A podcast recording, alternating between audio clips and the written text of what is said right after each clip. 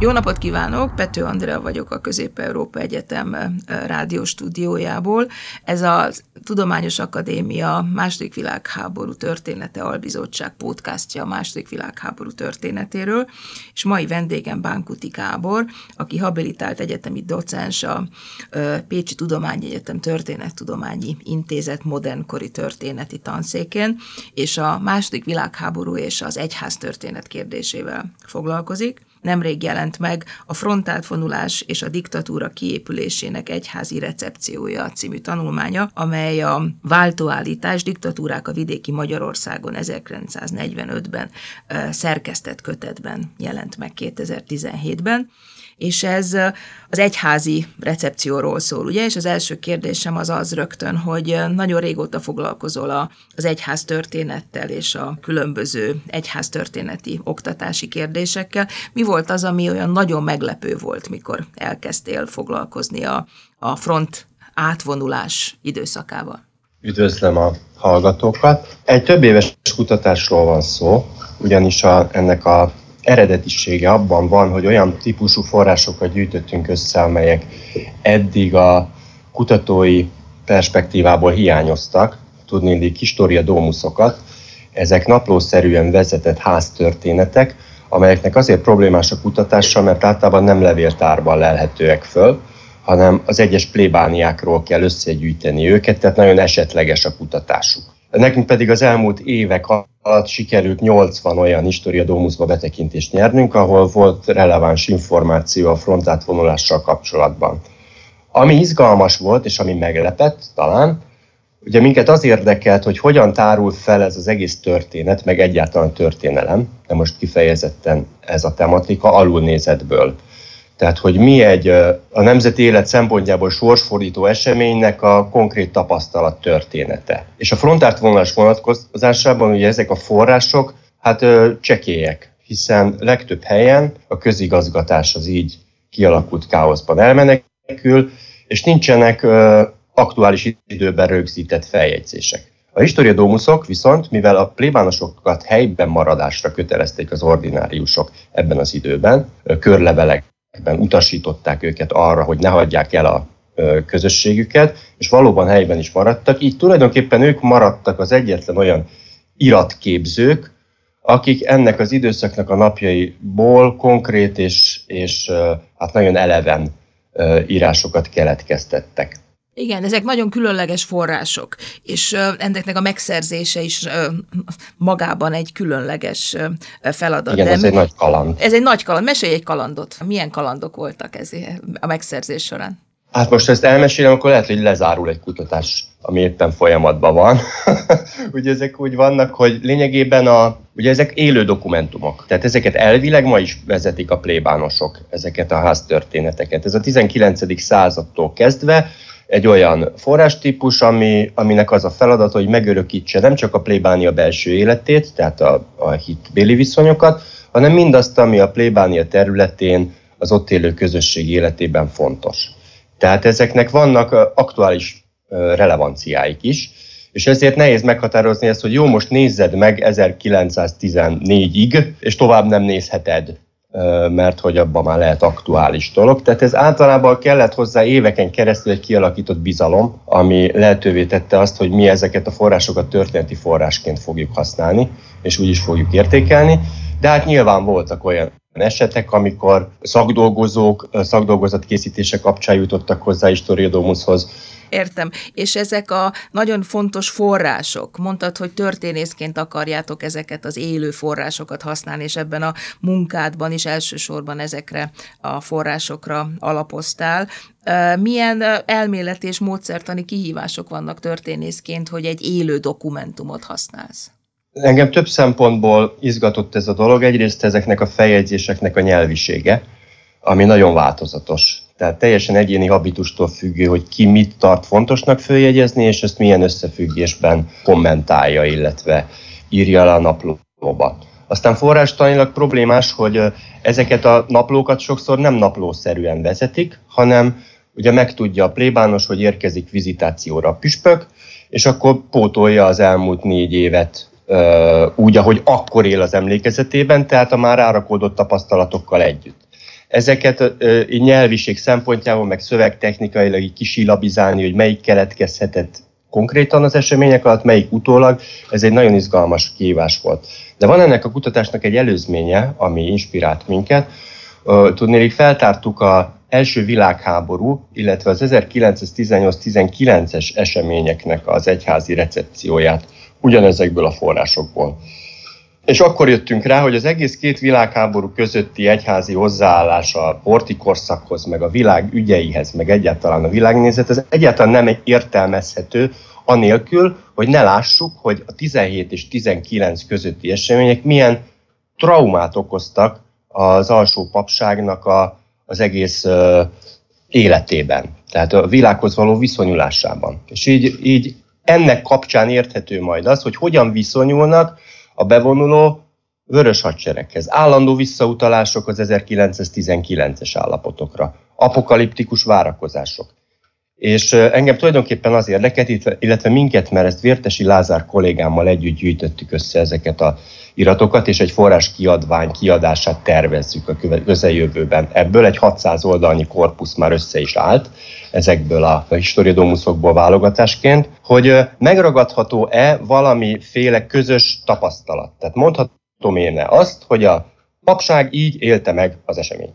Vagy meg kell elégednünk az eseményeknek a kibonthatatlan sokszínűségével és esetlegességével. És akkor itt jött a módszertan, mint, mint segítség, mint ami mederbe tudta terelni ezeket az iratokat, hogy arra jöttünk rá, hogy nem erőltetett dolog a kozelleki értelemben vett elvárás közösségként tekinteni a papságra. Tehát akinek a recepcióját, a frontátvonulással kapcsolatos véleményét az előzetes várakozásai határozzák meg.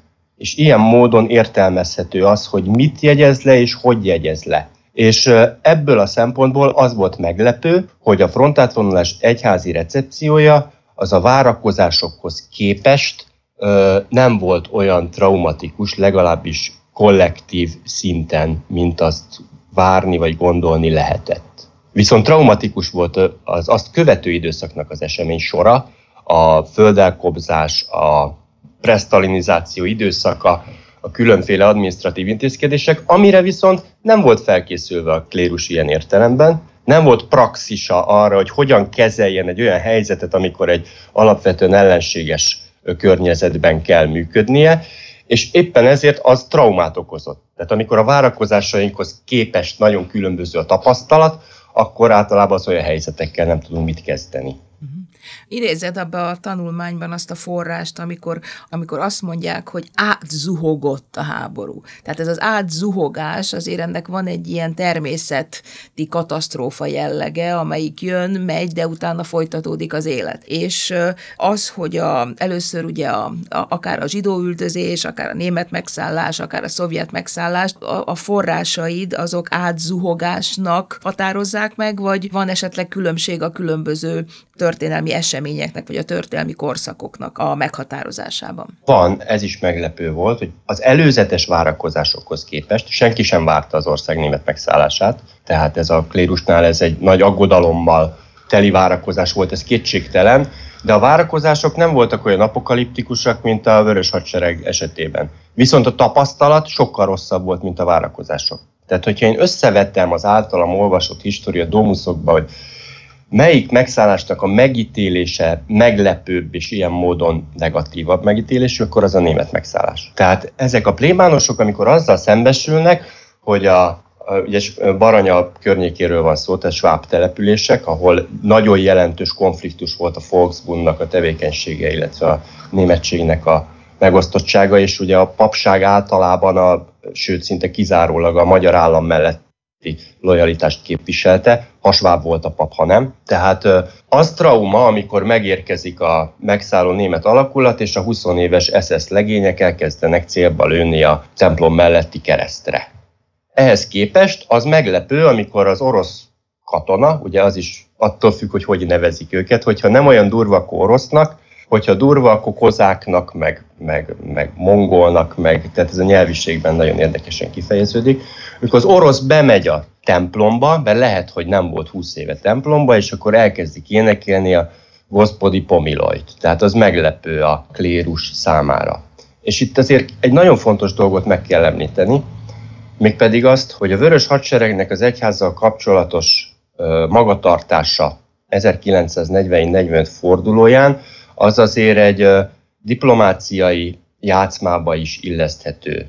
Tudnélik, Stálinnak az egyház politikája a háborús erőfeszítésekkel is összefüggésben, meg a, itt a hatalmi helyzet bizonytalansága miatt is, több lényeges ponton módosult a háború alatt. És lényegében az az utasítás, hogy az egyházakkal nem ellenséges viszonyra törekszünk.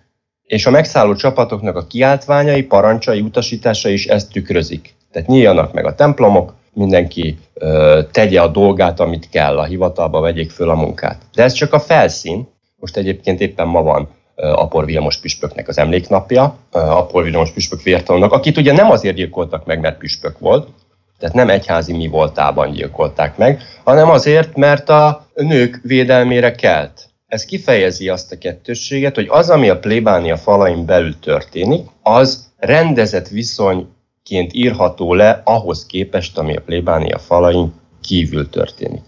Tehát ez egy érdekes felfedezés volt hogy ami a plébánia falain kívül történik, az ezekből az iratokból is kibontakozik, hogy az maga a pokol. E, ezt néhol sejtelmesen rögzíti csak a Historiodomus, például úgy írja le, hogy sötét napok következtek. És akkor ebbe benne van minden, amit más helyről tudunk, hogy közben végig erőszakolta a falut a bevonuló haderő, e, aki nagyon különböző, esetleges, kiszámíthatatlan, bizonytalan az egész eseménynek a lefolyása. Tehát ez egy érdekes kettősség ami megjelenik ezekben a forrásokban. Azok a ö, plébánosok, akik ezeket a forrásokat írták, azok ugye nyilván különbözőek, különböző háttérrel jönnek, de végül is egy katonás ö, szervezetnek a tagjai. A, milyen stratégiáik voltak, vagy lehet -e esetleg a, az egyéni ö, stílust, ö, politikai álláspontot, vagy akár értékrendszert ö, megfigyelni ezekben a, ezekben a forrásokban? Hát a stílus az nagyon szórt. Tényleg van, aki a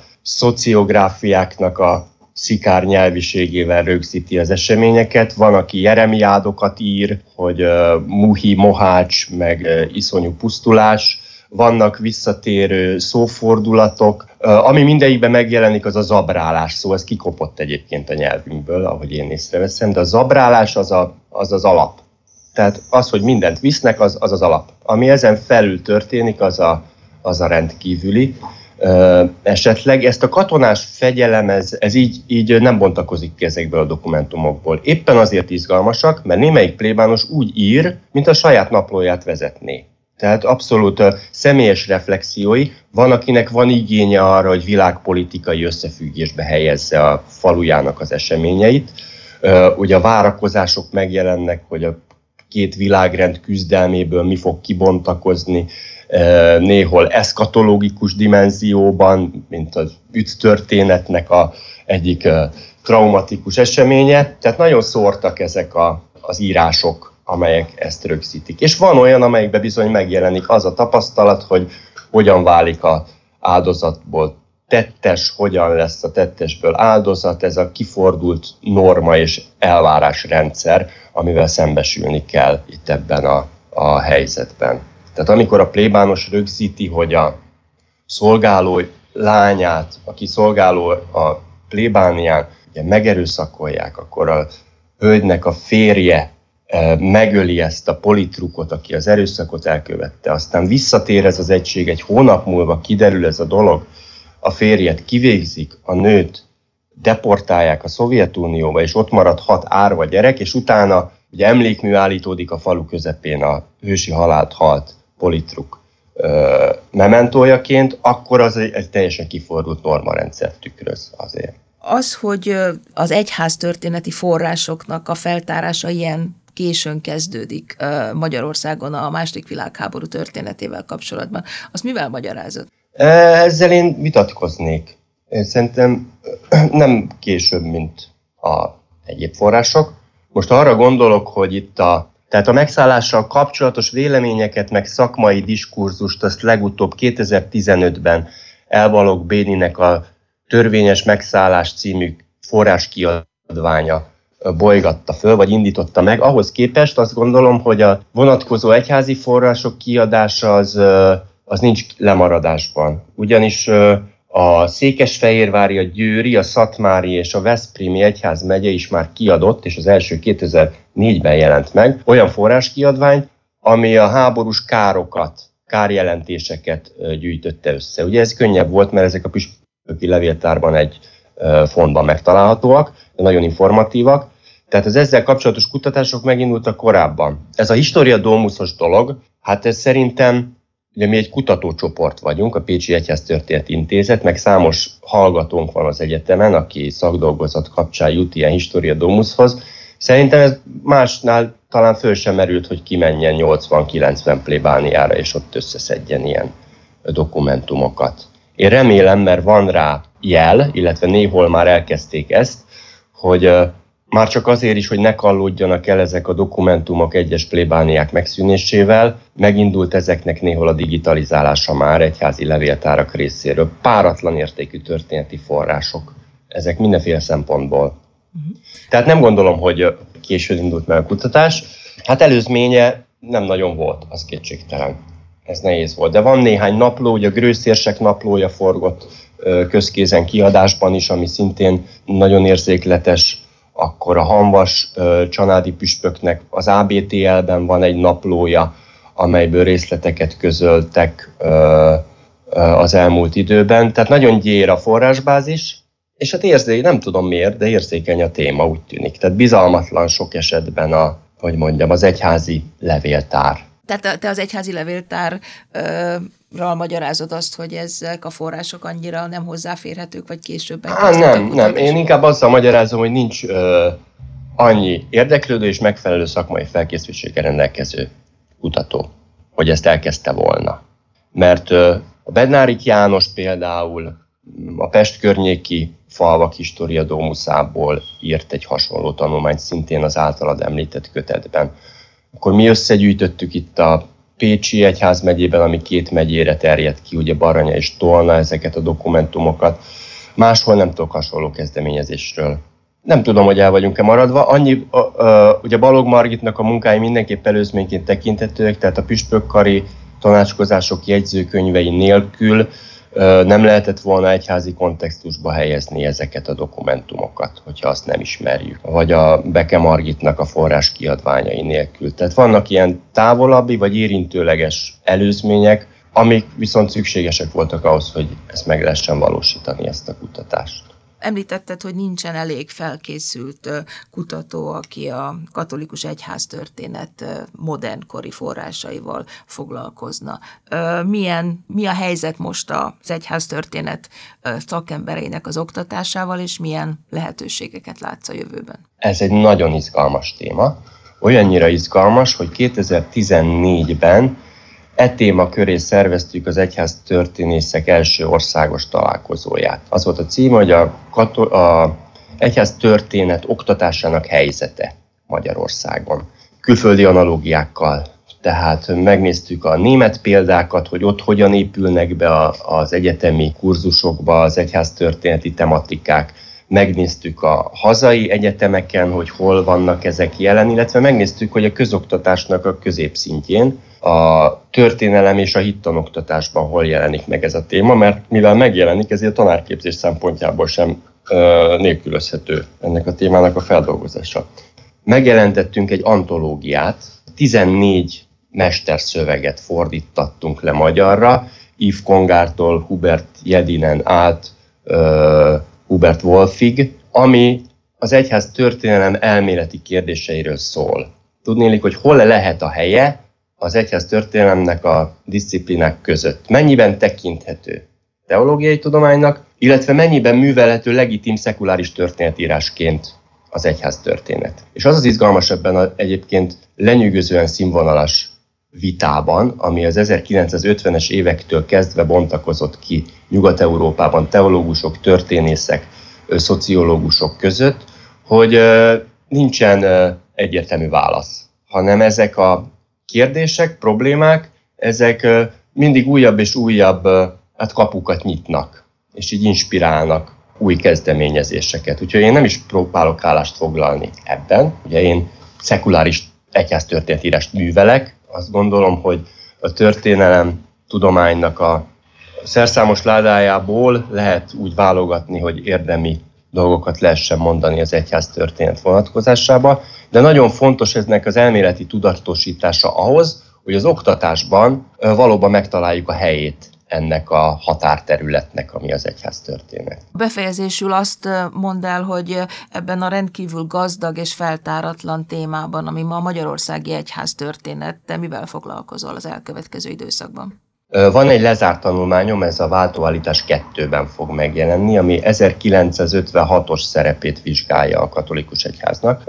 Mégpedig hát egy innovatív módszertannal azt gondolom, hogy hogyan ragadható meg, hogy mi az egyház szerepe 1956-ban, hogy az nem arról szól, hogy mit mondott a Mincenti bíboros, hanem egy sokkal összetettebb kérdés, amiben különféle szerepek és, és lehetőségeknek a mátrixából lehet megragadni valamit, hogy mi a szerepe. Ez nagyon fontos volt számomra, illetve ami egy régebbi dolog, az az összehasonlító történetírás alkalmazása egyháztörténeti vonatkozásba.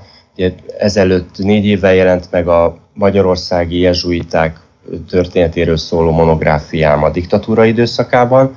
Tavaly előtt ugyanez párhuzamosan a romániai jezsuiták esetében, helyi levéltári források alapján, és most hát nagy tervem az, hogy ugyanezt az NDK vonatkozásában is megírjam, és akkor három eltérő kulturális, politikai, társadalmi közegben megvalósult fejlődési mintát lehetne összehasonlítani, és ezek hát korábbi sémáknak a a teljes felülírását eredményezhetik.